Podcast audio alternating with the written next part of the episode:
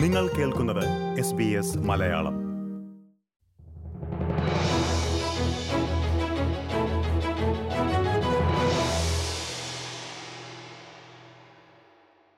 സിഡ്നിയിൽ നടക്കേണ്ടിയിരുന്ന ക്വാഡ് ഉച്ചകോടിയിൽ നിന്ന് കഴിഞ്ഞയാഴ്ച അമേരിക്കൻ പ്രസിഡന്റ് ജോ ബൈഡൻ പിന്മാറിയപ്പോൾ ഓസ്ട്രേലിയയിൽ പിന്നെ ഉയർന്നത് മറ്റൊരു ചോദ്യമായിരുന്നു. ഇനി മോഡി വരുമോ എന്ന്?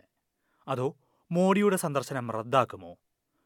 രണ്ടായിരത്തി പതിനാലിന് ശേഷം വീണ്ടും ഓസ്ട്രേലിയയിലേക്ക് നരേന്ദ്രമോദി എത്തുമ്പോൾ സ്വീകരിക്കാനായി വിപുലമായ പരിപാടികളാണ് സിഡ്നിയിൽ ഒരുക്കിയിരുന്നത്. അതോടൊപ്പം തന്നെ പ്രതിഷേധങ്ങളും വിമർശനങ്ങളും എല്ലാം ശക്തമായി ഉയരുകയും ചെയ്യുന്നു.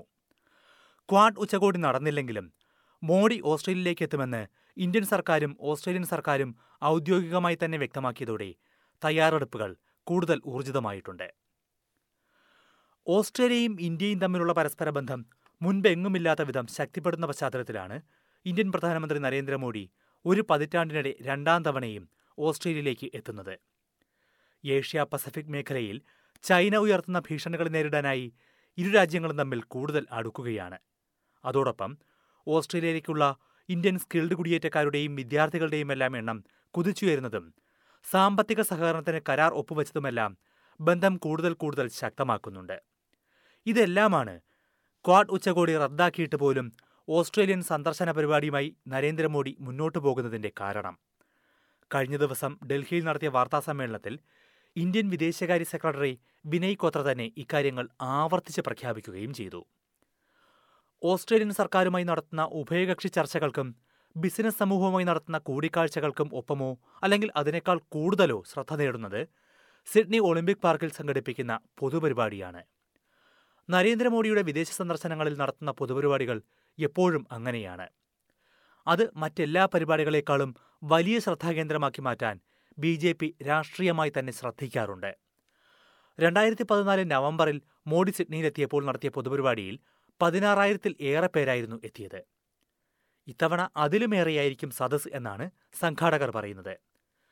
നിരവധി പ്രഖ്യാപനങ്ങളും ഈ വേദിയിലുണ്ടാകുമെന്ന് പാരമറ്റ സിറ്റി കൗൺസിലിൽ deputy മേയറായ Sameer Pandey S B S ഹിന്ദിയോട് പറഞ്ഞു പാരമറ്റ കൗൺസിലിന് കീഴിൽ വരുന്ന ഹാരിസ് പാർക്കിലെ ഒരു തെരുവിനെ ലിറ്റിൽ ഇന്ത്യ എന്ന് നാമകരണം ചെയ്യാൻ പദ്ധതിയുണ്ടെന്നും അദ്ദേഹം പറയുന്നു So the plan was um, uh, for was for Modiji to come to Parramatta, which will which most likely would have been hosted by Parramatta Council.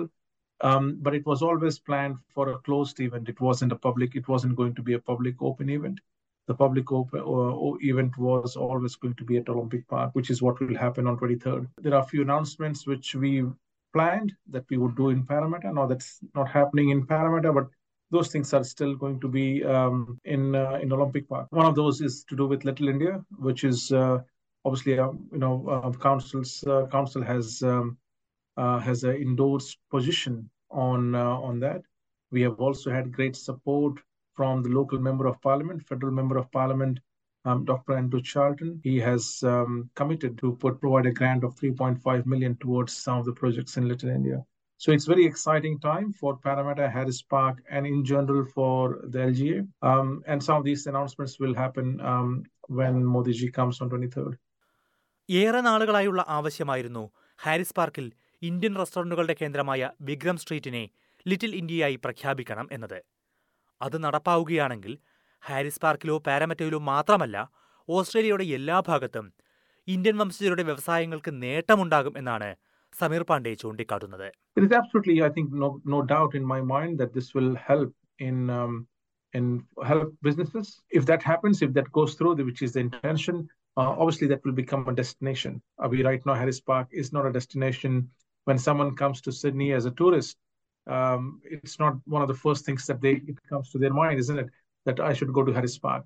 But over a period, um, with the investments, we would like Harris Park to be a destination where people would come to get a taste of Indian arts, culture, and um, cuisine. So that would be Harris Park. But also it will have a flow-on effect on rest of Parramatta in terms of if people are coming to Harris Park, they would like to do, go to CBD, for example.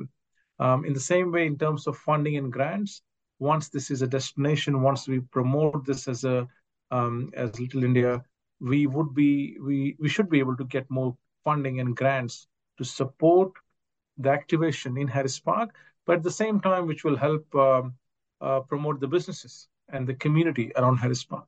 obviously, if, if this was if this has been if this gets announced by Prime Minister Modi, it will be in mainstream media. I think media is very important on this uh, in these days, as you know, uh, being in media yourself. Um, so this will have a huge impact in terms of uh, paving way for uh, fast tracking some of the work that's uh, planned for in Harris Park. I think it will get a good media attention.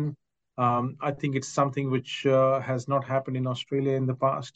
Australian പ്രധാനമന്ത്രി Anthony അൽബനീസിയും Sydney Olympic പാർക്കിലെ പരിപാടിയിൽ പങ്കെടുക്കുമെന്നാണ് സൂചന ഇരു നേതാക്കളും ഒരുമിച്ച് വേദിയിലെത്തുന്നത് Australian ഇന്ത്യക്കാർക്ക് ലഭിക്കുന്ന ഏറ്റവും നല്ലൊരു സന്ദേശമായിരിക്കും എന്നാണ് Liverpool M P Karishma Kaliyanda പറയുന്നത് I think um, obviously there's uh, different, you know, political and government and trade issues that uh, Mr. Modi will discuss. But within the community, I think um, Mr. Modi's visit is an opportunity for um, Indian Australians to celebrate um, the leader of their, uh, you know, their, their, their motherland and the leader of their, their chosen land, um, you know, coming together and it being just a, a very a visual symbol of the two very important components of um, their identity, being in one country and being so visibly in the same country.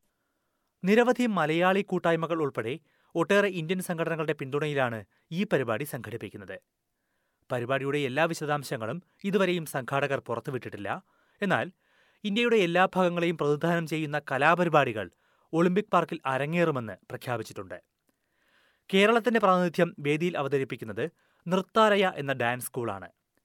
കേരളത്തിന്റെ തനത് കലാരൂപങ്ങൾ കൂട്ടിയിണക്കിയാണ് വേദിയിലേക്ക് എത്തിക്കുന്നതെന്ന് നൃത്താലയ മേധാവി മഞ്ജു സുരേഷ് പറയുന്നു. ഞാൻ കേരളത്തിന്റെ തനതായ കലാരൂപങ്ങൾ ഉൾക്കൊണ്ട് അതായത് കഥകളി മോഹിനിയാട്ടം കളരിപ്പയറ്റ് പിന്നെ ഫോക്ക് സോങ് അതായത് കേരളത്തിനെ കുറിച്ചുള്ള ഒരു ഫോക്ക് സോങ് ഉൾപ്പെടുത്തിക്കൊണ്ട് ഒരു കലാരൂപം.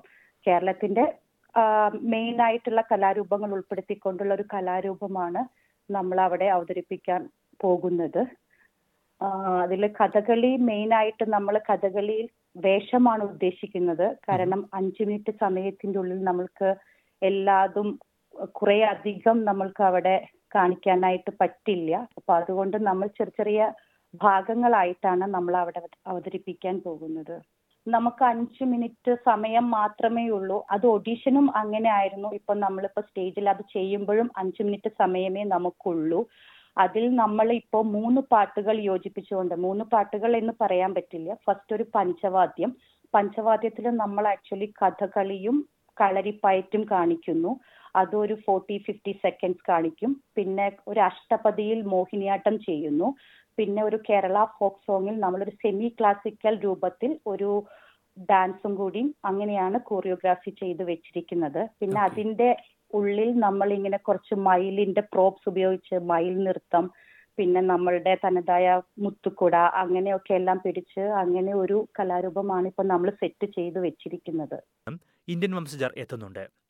മോഡി എയർവേസ് എന്ന പേരിൽ വിമാനം ചാർട്ടർ ചെയ്താണ് മെൽബണിൽ നിന്ന് പരിപാടിക്കായി നൂറ്റി എഴുപത്തിയേഴ് പേരെത്തുന്നത് ആകാശത്തിൽ പതിനയ്യായിരം അടി ഉയരത്തിൽ മോഡി വിളികൾ ഉയർത്തുക എന്ന ലക്ഷ്യവുമായാണ് ഇതെന്ന് സംഘാടക സമിതി അംഗവും overseas friends of B J പിയുടെ പ്രസിഡന്റുമായ ജയ്ഷാ പറയുന്നു. എന്നാൽ ഈ ആവേശം മാത്രമല്ല നിരവധി വിമർശനങ്ങളും പ്രതിഷേധങ്ങളുമെല്ലാം ഇതിനൊപ്പം ഉയരുന്നുണ്ട്. മോഡിയെ സിറ്റിസൺ അറസ്റ്റിന് വിധേയനാക്കിയാൽ പതിനായിരം ഡോളർ ഇനാം നൽകുമെന്ന പേരിൽ സിഡ്നിയുടെ പല ഭാഗത്തും ബാനറുകൾ ഉയർന്നിരുന്നു. മോഡിയെ ഭീകരൻ എന്ന് പ്രഖ്യാപിക്കണമെന്ന് ആഴ്ചകൾക്ക് മുമ്പ് സിഡ്നിയിലെ ഒരു ക്ഷേത്രത്തിന്റെ ചുമരിൽ എഴുതിവെക്കുകയും ചെയ്തിരുന്നു. ഓസ്ട്രേലിയയിൽ ഖാലിസ്ഥാൻ വാദവും ശക്തമായ പശ്ചാത്തലത്തിലാണ് മോഡി എത്തുന്നത് എന്നതിനാൽ സന്ദർശനം കൂടുതൽ രാഷ്ട്രീയ ശ്രദ്ധയും നേടുകയാണ്.